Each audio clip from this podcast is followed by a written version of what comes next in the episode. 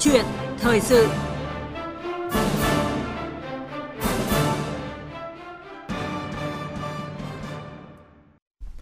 Thưa quý vị và các bạn, dự kiến năm nay có ít nhất 10 trên 15 chỉ tiêu phát triển kinh tế xã hội đạt và vượt mục tiêu đề ra. Tốc độ tăng trưởng kinh tế của nước ta đạt mức cao so với khu vực và thế giới. Thủ tướng Phạm Minh Chính cho biết như vậy trong báo cáo kết quả thực hiện kế hoạch phát triển kinh tế xã hội năm nay và dự kiến năm tới trình bày trước Quốc hội tại kỳ họp thứ 6. Thưa quý vị, trong báo cáo, người đứng đầu chính phủ cũng thừa nhận còn những hạn chế bất cập cần tiếp tục tập trung nỗ lực khắc phục, như là tăng trưởng kinh tế chưa đạt mục tiêu đề ra, ổn định kinh tế vĩ mô chưa thực sự vững chắc do phải chịu nhiều áp lực từ bên ngoài.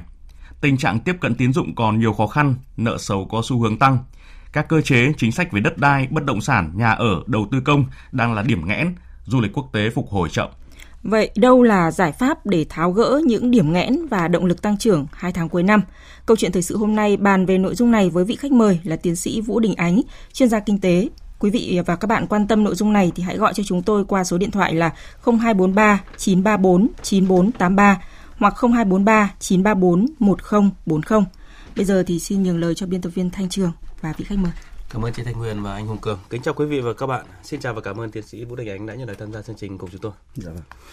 Ờ, cả nước đã đi qua hơn 2 phần 3 chặng đường của năm nay rồi và dự báo theo báo cáo của Thủ tướng Phạm Minh Chính trước Quốc hội thì năm nay có 10 trên 15 chỉ tiêu ít nhất đấy ạ.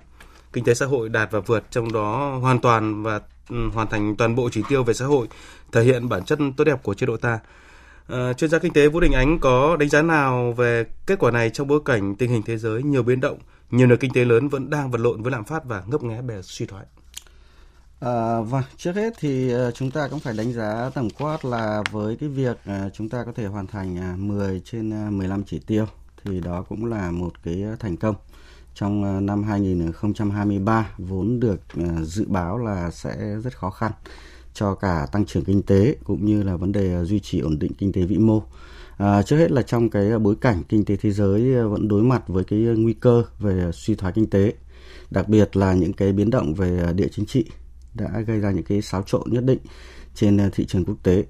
À, cái vấn đề thứ hai nữa là cái bối cảnh về lạm phát cao cùng các cái chính sách tiền tệ thắt chặt của các cái Ờ, nền kinh tế lớn trên thế giới thì cũng tác động đến Việt Nam. Đặc biệt là đó lại là những cái đối tác về thương mại và đầu tư rất là quan trọng của Việt Nam. À, do đó thì trong cái ờ, bối cảnh à, có thể nói là bất lợi như vậy mà chúng ta vẫn à, duy trì à, được cái kết quả à, tương đối là khả quan. Và đặc biệt là trong à, 10 cái chỉ tiêu mà chúng ta đạt và vượt như vậy thì các cái chỉ tiêu về mặt xã hội một mặt cho chúng ta thấy là chúng ta không chỉ quan tâm đến cái vấn đề à, à, tăng trưởng kinh tế phát triển mà nó còn cả vấn đề về ổn định xã hội và đặc biệt là trong cái bối cảnh chúng ta vẫn duy trì được cái ổn định kinh tế vĩ mô À, do đó thì nhìn tổng quát tôi cho rằng đó là những cái kết quả khả quan. Tuy nhiên thì rất cần những cái nỗ lực và những cái rút kinh nghiệm từ cái việc chúng ta thực hiện trong năm 2023 để làm sao có cái kết quả tốt hơn trong những năm tới. Vâng và thực tế là vẫn còn tới 1 phần 3 chỉ tiêu không đạt thì ông có phân tích gì thêm? À, vâng, à, các cái chỉ tiêu không đạt của chúng ta thì à, đó là những chỉ tiêu khá là quan trọng. Cái đầu tiên thì đó là liên quan tới cái tốc độ tăng trưởng kinh tế. À, rõ ràng thì à, năm 2023 chúng ta không thể đạt được cái mục tiêu 6 tới 6,5% và rất nhiều khả năng là chúng ta chỉ ờ, đạt quanh cái mốc khoảng là 5% thì ờ, mặc dù ờ, như là thủ tướng đã nói là cũng cao hơn khá nhiều trong cái bối cảnh kinh tế toàn cầu chung, năm 2023 chỉ có thể tăng trưởng khoảng cỡ 3% thấp hơn so với năm 2022 trước đây. Thì tuy nhiên à, cái này nó không chỉ liên quan tới cái vấn đề tăng trưởng của năm 2023 so với mục tiêu, mà cái quan trọng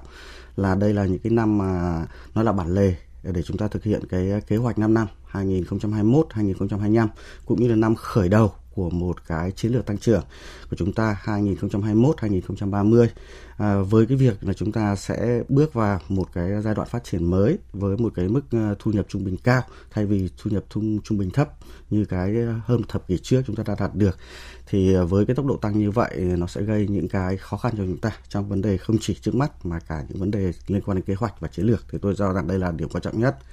À, cái vấn đề thứ hai đó là các cái chỉ tiêu liên quan tới kinh tế đối ngoại à, bao gồm đặc biệt là cái à, xuất khẩu của Việt Nam chúng ta trong cái bối cảnh thị trường à, quốc tế năm nay. Theo dự báo của WTO chỉ có thể tăng trưởng thương mại khoảng 0,8%, thậm chí là thấp hơn cái mức 1,7% đã đạt được à, đã dự báo. Dự báo, dự, dự báo. thì uh, cho năm 2023 như vậy thì với cái độ mở của nền kinh tế Việt Nam rất là lớn lên tới gần 100% GDP về cái kim ngạch xuất khẩu và tổng kim ngạch xuất khẩu uh, gần gấp đôi so với GDP thì uh, rõ ràng cái việc mà xuất khẩu chúng ta gặp khó khăn nó sẽ tác động cả hai phía. Một đó là liên quan tới các cái hoạt động mà à, xuất khẩu cũng như là cái hoạt động mà thu hút vốn đầu tư trực tiếp nước ngoài à, của Việt Nam chúng ta. À, khi mà các cái nhà đầu tư nước ngoài vẫn chiếm cỡ vào khoảng 3 phần tư trong cái tổng kim ngạch xuất khẩu à, của Việt Nam chúng ta. À, cái thứ hai nữa là nó liên quan đến ngành công nghiệp chế biến chế tạo là cái ngành mà nó à, đóng góp rất là lớn và quan trọng cũng như là nằm trong các cái chuỗi giá trị trên thị trường toàn cầu. Thì khi cái xuất khẩu rụt giảm nó cũng ảnh hưởng đến cái ngành công nghiệp chế biến chế tạo. À, và theo đó thì cái à, chiến lược về à, định hướng xuất khẩu chúng ta cũng có những cái thay đổi nhất định trong cái bối cảnh về sụt giảm về cái xuất khẩu như vậy. À, tôi cho rằng đó là những cái điểm quan trọng. Và cái điểm thứ ba mà chúng ta cũng có thể thấy đó là về vấn đề đầu tư. Đặc biệt là cái việc thu hút đầu tư trực tiếp nước ngoài mặc dù cũng có những cái cải thiện nhất định nhưng mà vẫn chưa đạt được cái yêu cầu. Và đặc biệt là liên quan tới cái đầu tư của khu vực ngoài nhà nước thì đã chững lại trong cái năm 2023 rõ ràng cái việc mà chúng ta phải thay đổi cái môi trường đầu tư, cái môi trường kinh doanh là rất quan trọng. Dạ vâng. Ở trong báo cáo của chính phủ và nhiều nhà quan sát cũng chỉ ra rằng là thế giới đang ngày càng bất định và diễn biến khó lường hơn và nó nó nó nhanh hơn. Điều này thì tác động rất nhanh và trực tiếp tới nền kinh tế nước ta khi mà độ mở của nền kinh tế thuộc hàng cao nhất thế giới với chỉ số giá trị kim ngạch xuất nhập khẩu trên GDP đạt trên dưới 200%. Trước một nền kinh tế mở như vậy thì rõ ràng đặt ra cái công tác dự báo và phản ứng chính sách mau lẹ hơn, chính xác hơn để mà tận dụng được thời cơ và hóa giải được thách thức từ bên ngoài. Vậy thì theo quan sát của ông, công tác này chúng ta đã thực hiện ra sao thời gian qua và còn điều gì bất cập cần phải khắc phục ừ, ngay lập tức? À, vâng, à, rõ ràng thì à, cái công tác à, dự báo uh, dự báo thị trường kể cả thị trường hàng hóa dịch vụ cũng như là thị trường à, tài chính dự báo các cái chính sách lớn của các cái ờ, đối tác thương mại đối tác đầu tư hàng đầu của Việt Nam à, là rất quan trọng. À, như anh nói là nó do cái độ mở của nền kinh tế nói cách khác là cái độ nhạy của nền kinh tế Việt Nam. À, trước những biến động của thế giới thì có thể nói là rất lớn. À, chúng ta cũng hoàn toàn chia sẻ những cái khó khăn của công tác dự báo. Đó là những cái biến động trên thế giới rất là lớn và đặc biệt nó không chỉ liên quan để trực tiếp đến vấn đề kinh tế vấn đề thương mại mà nó còn liên quan đến vấn đề về địa chính trị với những cái có thể nói là rất là bất ngờ mà chúng ta khó có thể lường trước được. Do đó thì trước hết khẳng định công tác dự báo là rất quan trọng. À, nhưng à, nó có những cái khó khăn và do đó thì chúng ta cần phải một mặt là phải nâng cao cái khả năng cái trình độ của chúng ta à, liên quan đến cái công, công tác dự báo. Ở đây thì nó đòi hỏi chúng ta phải có một hệ thống thông tin phân tích xử lý thông tin à, mang tính à, toàn cầu và mang tính khu vực à, do cái đặc điểm về cái độ mở của nền kinh tế của chúng ta. À, các cái đối tác lớn của chúng ta thì nó nằm à, ở trên cả à, toàn cầu cũng như là ở trong cái cái khu vực. Thì đây là thứ nhất liên quan đến công tác dự báo. À, cái vấn đề thứ hai là chúng ta cũng cần phải lưu ý đến cái tính chất của dự báo tức là cái khả năng điều chỉnh của nó. À, tôi đơn cử ví dụ như là ngay những cái tổ chức lớn có cái năng lực dự báo rất là tốt như là ngân hàng thế giới hay là IMF chẳng hạn thì họ cũng liên tục thậm chí là hàng tháng hàng quý là họ phải cập nhật những cái cái dự báo của mình và những cái kết quả dự báo của họ nhiều khi nó cũng thay đổi rất là lớn khi có thêm những cái yếu tố mới như vậy thì chúng ta sẽ phải quan tâm hơn đến cái chất lượng dự báo nhưng đồng thời chúng ta cũng phải quan tâm hơn cái đặc điểm của dự báo và cái sự điều chỉnh của các cái dự báo này để làm sao cho phù hợp. À, cái điểm thứ ba tôi cho rằng quan trọng hơn rất là nhiều. Dựa trên những cái dự báo đó thì chúng ta có các cái kịch bản và gắn với mỗi kịch bản thì chúng ta có những cái hệ thống những cái bộ giải pháp đi theo để làm sao nó có thể là à, khai thác tốt nhất những cái yếu tố tích cực và hạn chế các yếu tố tiêu cực từ các cái kịch bản dự báo như vậy. Thì có như vậy chúng ta mới chủ động được à, trong bất kể những cái biến động của tình hình thế giới à, thì tôi cho rằng đó là những cái mà có lẽ chúng ta sẽ phải củng cố và làm trong cái thời gian tới để đạt cái kết quả tốt hơn. Vâng, giả sử với thang điểm 10 chẳng hạn thì so sánh với các cái tổ chức quốc tế thì cái công tác dự báo của chúng ta thì theo quan sát của ông nó ở đâu đó khoảng mấy điểm? À, vâng, à, chấm điểm thì khá là khó nhưng mà căn cứ vào việc à, khả năng chất lượng dự báo cái khả năng phản ứng với các cái dự báo thì tôi cho rằng đâu đó chúng ta đạt được điểm khoảng 5 trên thang điểm 10 như anh nói. Dạ vâng. Ờ, trở lại về chủ đề chính của câu chuyện thời sự hôm nay đó là động lực nào cho tăng trưởng hai tháng cuối năm thì xin hỏi quan điểm của ông về vấn đề này. À, dạ vâng, à, chúng ta có thể xét về động lực từ hai phía. Cái thứ nhất mà chúng ta hay nói nhiều đó là động lực từ phía cầu của nền kinh tế. À, gồm các cái ờ, bộ phận mà chúng ta đã biết thì tôi xin điểm danh từ bộ phận 1. À, cái thứ nhất và cũng rất là quan trọng đối với kinh tế Việt Nam đó chính là cái tiêu dùng trong nước. À, chúng ta có các cái ờ, chỉ số khác nhau về tiêu dùng trong nước đơn cử ví dụ như là à, cái tổng mức bán lẻ ờ, và doanh thu dịch vụ hàng hóa à, toàn xã hội mà chúng ta công bố hàng tháng hàng quý. Thì à, rõ ràng là ở đây cái tổng mức bán lẻ đó cũng có cái tốc độ tăng khá là cao khoảng 89% à, trong cái suốt cái những tháng vừa qua của năm 2023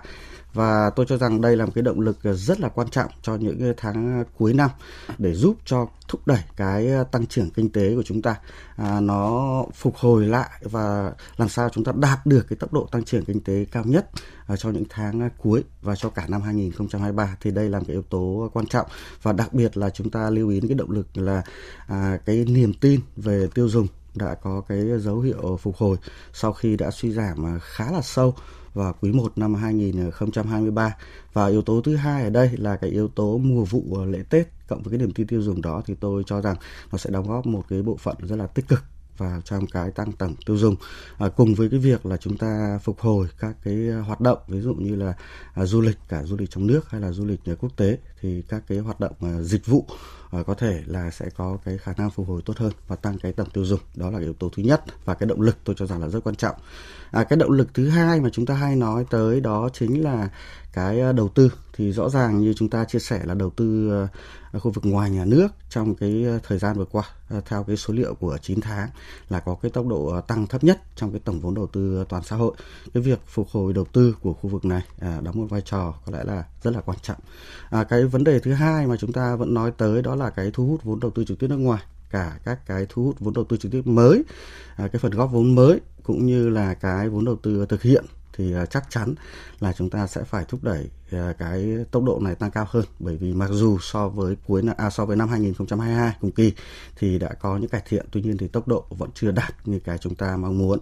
À, và đặc biệt là chúng ta tận dụng cái sự chuyển dịch cái xu thế chuyển dịch các cái nhà đầu tư chiến lược vào cái thị trường Việt Nam với cái lựa chọn à, những cái dịch chuyển về đầu tư nước ngoài thì tôi cho rằng đây là một yếu tố cũng rất là là quan trọng để tăng cả số và chất của cái vốn đầu tư trực tiếp nước ngoài. À, cái yếu tố thứ ba chính là cái chi tiêu chính phủ thì ở đây chúng ta nói nhiều à, suốt năm 2023 với rất nhiều à, cơ chế chính sách liên quan đến cái tăng cái à, đầu tư công. À, rõ ràng thì cái đầu tư công đã được à, cải thiện đã tăng tốt hơn rất là nhiều kể cả về số tuyệt đối cũng như là về số tương đối so với năm 2022. Tuy nhiên thì với cái vai trò là một động lực cực kỳ quan trọng trong cái tăng trưởng kinh tế cho năm 2023 và có thể cả năm 2024 nữa, thì rõ ràng cái đầu tư công vẫn cần phải tăng được cái tốc độ giải ngân cũng như vẫn duy trì và đảm bảo được cái chất lượng về à, giải ngân các cái vốn đầu tư công. Thì đây là cái yếu tố mà tôi cho, cùng với cái tiêu dùng trong nước thì cái động lực về cái đầu tư và đặc biệt là cái đầu tư công là cái động lực cực kỳ quan trọng. À, cái yếu tố thứ tư mà chúng ta có thể nhắc tới ở đây đó là chính là liên quan tới các cái uh, cán cân thương mại xuất nhập khẩu. Và của chúng ta thì rõ ràng à, chúng ta chia sẻ là về độ mở của nền kinh tế về định hướng xuất khẩu. Thì cái việc động lực à, phục hồi lại cái xuất khẩu và tăng trưởng cái xuất khẩu thì đó là một động lực à, cũng mang tính quyết định đối với một nền kinh tế như Việt Nam chúng ta. Đó là từ phía cầu từ phía cung. Bên cạnh cái việc chúng ta duy trì được cái thành tích về nông nghiệp à, trong thời gian vừa qua có thể nói là rất tốt đóng góp rất tích cực vào cái kể cả các chỉ tiêu về kinh tế cũng như là xã hội của Việt Nam chúng ta từ cái phát triển à, nông nghiệp hay là cái dịch vụ của chúng ta cũng có cái phục hồi nhất định. Thì tôi cho rằng cái công nghiệp đặc biệt là cái phục hồi lại cái hoạt động công nghiệp và chế biến chế tạo à, của Việt Nam thì chúng ta vừa không chỉ liên quan đến góp phần tăng trưởng kinh tế mà cái quan trọng là chúng ta tiếp tục thực hiện cái định hướng về công nghiệp hóa hiện đại hóa mà chúng ta đã đặt ra để thay đổi về mặt lượng và chất cho cái tăng trưởng kinh tế của chúng ta. À, bên cạnh các cái dịch vụ mà như trong báo cáo của thủ tướng cũng nhắc tới ví dụ như là cái việc mà chúng ta thu hút à, à cái um, du lịch quốc tế chẳng hạn mặc dù là cũng tăng trưởng nhưng vẫn chưa đạt được cái mục tiêu mà chúng ta đã đặt ra và nếu so sánh thậm chí với một số nước trong khu vực thì cái việc thu hút khách quốc tế du lịch quốc tế trong những thời gian vừa qua của năm 2023 à, của chúng ta thì có vẻ là chúng ta còn vẫn còn chậm so với cả các nước trong khu vực. Dạ vâng. Và trước khi tiếp tục cuộc trao đổi thì mời ông cùng quý vị thính giả cùng nghe ý kiến của các đại biểu Quốc hội về cái câu chuyện về thúc đẩy cái tăng trưởng những tháng cuối năm này ra sao. Trong phiên thảo luận tại tổ về đánh giá kết quả thực hiện kế hoạch phát triển kinh tế xã hội năm 2023, dự kiến năm 2024, các đại biểu Quốc hội đánh giá cao nỗ lực của chính phủ, các bộ ngành địa phương giải quyết những tồn tại cũng như các vấn đề mới phát sinh trong các lĩnh vực của đời sống kinh tế xã hội. Tuy nhiên, trong bối cảnh khó khăn, thách thức trong nước và thế giới còn nhiều phức tạp, một số đại biểu nêu những băn khoăn về tình hình nợ xấu tín dụng ngân hàng, xuất nhập khẩu, cán cân thương mại, vấn đề nợ công, đầu tư công, thoái vốn nhà nước – Đại biểu Nguyễn Hải Nam đoàn Thừa Thiên Huế cho rằng trong những tháng cuối năm, sức cầu trong dân thấp, đầu tư doanh nghiệp, thua lỗ kéo dài, nguồn vốn vay từ ngân hàng, trái phiếu doanh nghiệp gặp khó khăn. Đại biểu Nguyễn Hải Nam nêu ý kiến. Nghị quyết 42 thì cũng hết hạn, thế và xử lý các cái tổ chức tín dụng yếu kém thì ờ, cũng rất là chậm theo như cái báo cáo của Ủy ban Kinh tế. Thế như vậy là cái chỗ này cũng cần phải có cái giải pháp nhanh và triệt để và kịp thời bởi vì nếu mà chúng ta để các cái nợ xấu càng lâu thì rồi à, lãi dự thu nó cũng càng nhiều nó cũng gánh nặng của nền kinh tế. Rồi các tổ chức tín dụng yếu kém cũng như vậy. Nếu chính phủ mà không kịp thời tái cơ cấu tái cấu trúc lại cũng là cái lãng phí nguồn lực rất đáng kể. Còn đại biểu Nguyễn Thị Yến, đoàn đại biểu Bà Rịa Vũng Tàu thì cho rằng cần nhiều giải pháp hỗ trợ doanh nghiệp nhỏ và vừa. Tăng các hoạt động bảo lãnh tín dụng cho doanh nghiệp vừa và nhỏ từ các quỹ hỗ trợ doanh nghiệp có một phần vốn nhà nước. Với theo cái nghị quyết 43 thì việc hỗ trợ tín dụng cho các doanh nghiệp vừa và nhỏ cũng còn chậm. Thúc đẩy xuất khẩu, duy trì cán cân thương mại bền vững. Cần đẩy mạnh công tác thông tin thị trường tập trung vào xây dựng hình ảnh của doanh nghiệp xuất khẩu Việt Nam, uy tín, đẩy mạnh phát triển xuất khẩu hàng hóa, hướng đến các thị trường mới, thị trường tiềm năng Đồng tình với quan điểm của chính phủ cần tăng cường năng lực nội sinh, củng cố nền tảng, đảm bảo ổn định kinh tế vĩ mô, kiểm soát lạm phát, tăng cường năng lực thích ứng, sức chống chịu của nền kinh tế. Nhưng để thực hiện được các mục tiêu này, đại biểu Hoàng Văn Cường, đoàn Hà Nội cho rằng cần tăng cường hơn nữa vai trò của chính sách tài khóa đối với hỗ trợ phục hồi và tăng trưởng kinh tế. Về ngắn hạn thì à, tôi cho rằng là chúng ta cần phải tiếp tục thực hiện các chính sách, đặc biệt là phải dựa vào chính sách về tài khóa ngược thực sự hiệu quả. Tôi cũng xin đề nghị là trong kỳ họp này cần phải thực hiện ngay cái nghị quyết để giảm tiếp cái thuế giá trị gia tăng VAT 2% à, và thời hạn thì tôi nghĩ rằng là nên kéo dài cho đến hết năm 24. Vâng, xin mời ý kiến của ừ, tiến sĩ Vũ Đức Ánh với những cái phân tích vừa rồi của các đại biểu Quốc hội. Ừ, vâng, rõ ràng thì à, tôi rất là tán thành các cái ý kiến của đại biểu Quốc hội vừa mới nêu ra. Nhìn một cách khái quát thì ờ, chúng ta thấy là à, chúng ta có hai cái hệ thống công cụ mà sẽ cần phải sử dụng. Đó là chính sách tiền tệ, tín dụng và chính sách tài khóa và đặc biệt, hai cái chính sách này nó sẽ phải có cái sự ờ, phối hợp đồng bộ với nhau. À, liên quan đến cái chính sách tín dụng thì tôi cho rằng với cái tốc độ tăng trưởng tín dụng sau 9 tháng vừa qua chỉ hơn 6% thì rõ ràng là nó chưa đáp ứng được cái nhu cầu tín dụng của nền kinh tế. Đặc biệt trong cái bối cảnh là cái lãi suất à, kể cả à, đặc biệt là cái lãi suất cho vay à, còn khá cao và các cái điều kiện để tiếp cận tín dụng đặc biệt là cho cái khối doanh nghiệp nhỏ và vừa à, của chúng ta thì vẫn chưa phải là dễ dàng thì à, rõ ràng cái việc mà cái mô hình kinh tế của chúng ta dựa nhiều vào cái tăng trưởng tín dụng thì cái việc mà chúng ta cải thiện được cái tăng trưởng tín dụng à, cho các doanh nghiệp cho nền kinh tế để đạt được cái tốc độ mà chúng ta đặt ra trong năm 2023 là tới 14 15% về cái tăng tổng tín dụng thì chúng ta còn cái dư địa rất là lớn. À, cái vấn đề thứ hai là cái chính sách tín dụng cái uh, chính sách À, lãi suất đó của chúng ta à, đặt trong cái bối cảnh chúng ta phải xử lý để làm sao mà vẫn duy trì và ổn định được cái kinh tế vĩ mô cái sự ổn định của tỷ giá và và lạm phát.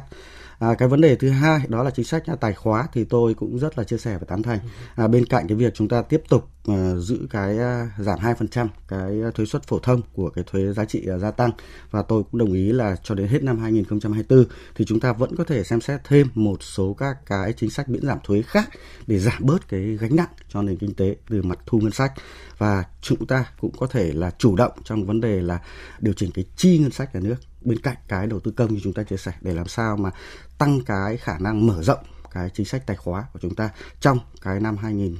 những tháng cuối của năm 2023 và sang năm 2024 để giúp cho cái sự phối hợp đồng bộ giữa hai cái chính sách tiền tệ và chính sách tài khóa để phục hồi cho cái tăng trưởng. Phải nói về cái chính sách ờ, tiền tệ và tài khóa thì thời gian qua thì nhiều chuyên gia cũng các cơ quan quản lý cũng nói rằng là cái sự nhanh nhạy phản ứng chính sách rất là tốt nhưng mà đưa ra chính sách đã đã kịp thời, nhưng mà cái phần thực thi và các cái quy định trong chính sách thì đôi khi lại gây khó khăn ờ, khiến cho cái cái mục tiêu và cái độ nhạy đó ờ, chúng ta lại không đạt được như mong muốn. Thì ở đây ông có rút ờ, theo ông thì cần có rút kinh nghiệm nào trong cái việc mà thực thi chính sách cũng như là đưa ra những các cái quy định để mà khi chúng ta đã phản ứng nhanh nhạy với các cái tín hiệu của thị trường rồi thì cái chính sách đó nó thực thi vào cuộc sống luôn các doanh nghiệp được tiếp cận luôn với các cái về cái chính sách về tiền tệ cũng như là về cái tài khóa về thuế chẳng hạn thì được giảm luôn chẳng hạn. À, dạ vâng, tôi cho rằng đây là vấn đề thực tại chúng ta cần phải nhìn nhận. Về mặt là lý thuyết thì chúng ta có cái gọi là độ trễ của chính sách, bao gồm cái độ trễ thông qua chính sách và độ trễ tác động của chính sách. Ở Việt Nam chúng ta thì trong cái độ trễ tác động của chính sách, nó lại có một cái rất là quan trọng, đó là cái quy trình, đó là cái thủ tục để chúng ta thực thi chính sách. Do đó là chính sách có thể rất là tốt, tuy nhiên do cái quy trình, cái thủ tục, các cái điều kiện để thực hiện thì lại gặp vướng mắc và chỉ cần một điều kiện hay một cái thủ tục nào đó bị vướng mắc thôi thì toàn bộ chính sách đó và cái tác động tích cực mà chúng ta dự tính của chính sách à, sẽ bị ngăn ngăn ngăn cản trở lại. Do đó thì cái việc mà chúng ta đã hoạch định chính sách, chúng ta thông qua chính sách và triển khai thực hiện chính sách thì tôi cho rằng một cái khâu rất là quan trọng à, như chúng ta vẫn hay nói trước đây tức là đưa chính sách vào cuộc sống ừ. thì đây là cái mà chúng ta vẫn sẽ phải tiếp tục trong cái quá trình chúng ta cải cách hành chính cũng như thực hiện hàng loạt các biện pháp để làm sao mà đơn giản hóa thủ tục và đặc biệt là cái quy trình thủ tục đó nó phải phù hợp với cái thực tế cuộc sống thì như vậy tác động chính sách mới có hiệu quả. Ông lấy một cái ví dụ rất là cụ thể được không? À, tôi đơn cử ví dụ như là chính sách cho chúng ta hỗ trợ à, à, lãi suất 2% với một cái quy mô ờ, 40.000 tỷ. Và chúng ta thấy là đây là một chính sách cũng khá là tốt, đặc biệt trong cái bối cảnh rất nhiều doanh nghiệp và nền kinh tế chịu tác động của cái Covid-19. Tuy nhiên cho đến nay việc thực thi chính sách này chỉ đâu đó chỉ được khoảng à, vài ngàn tỷ trong tổng số 40.000 tỷ mà hỗ trợ lãi suất 2% trong cái bối cảnh lãi suất cao mà hỗ trợ lãi suất như vậy tôi cho rằng rất là tốt, chính sách như vậy là ổn. Nhưng à, thực hiện suốt thời gian qua thì có thể nói là rất là khó khăn do các cái điều kiện về ờ, tiếp cận của những cái đối tượng hay thậm chí là sự e ngại của bản thân các cái đối tượng đó trong cái quản lý cái việc các cái khoản vay vốn này tôi cho rằng đây là cái cản trở mà chúng ta nhìn thấy ngay khi chúng ta hoạch định chính sách nhưng chúng ta đã chậm sửa những cái quy trình thủ tục như vậy và cái hiệu quả chính sách đó có thể nói là gần như không có tác dụng trong cái thời gian vừa qua Dạ vâng, à, một lần nữa cảm ơn à, chuyên gia kinh tế Vũ Đình Ánh với những phân tích vừa rồi. Cảm ơn quý vị và đã, các bạn đã quan tâm à, theo dõi câu chuyện thời sự. Vâng thưa quý vị và các bạn, kinh tế thế giới thì còn à, nhiều à, diễn biến khó lường. nên nền kinh tế nước ta có độ mở lớn nên dễ bị tổn thương trước những tác động tiêu cực của kinh tế thế giới. Và theo chuyên gia khách mời của chương trình thì giải pháp cho tăng trưởng trong thời gian tới đó là những gói hỗ trợ cho doanh nghiệp về vốn thuế, lãi suất cho vay, đồng thời thì tập trung vào những yếu tố kích cầu, tiêu dùng, đầu tư và xuất khẩu. Và với tinh thần quyết tâm vượt khó với nỗ lực chung của toàn xã hội thì à, à, kinh tế nước ta à, có sẽ hoàn thành nhiều mục tiêu phát triển kinh tế xã hội trong năm nay và tạo thế và lực, tạo niềm tin để phấn đấu hoàn thành các mục tiêu à, kế hoạch của giai đoạn 2021-2025.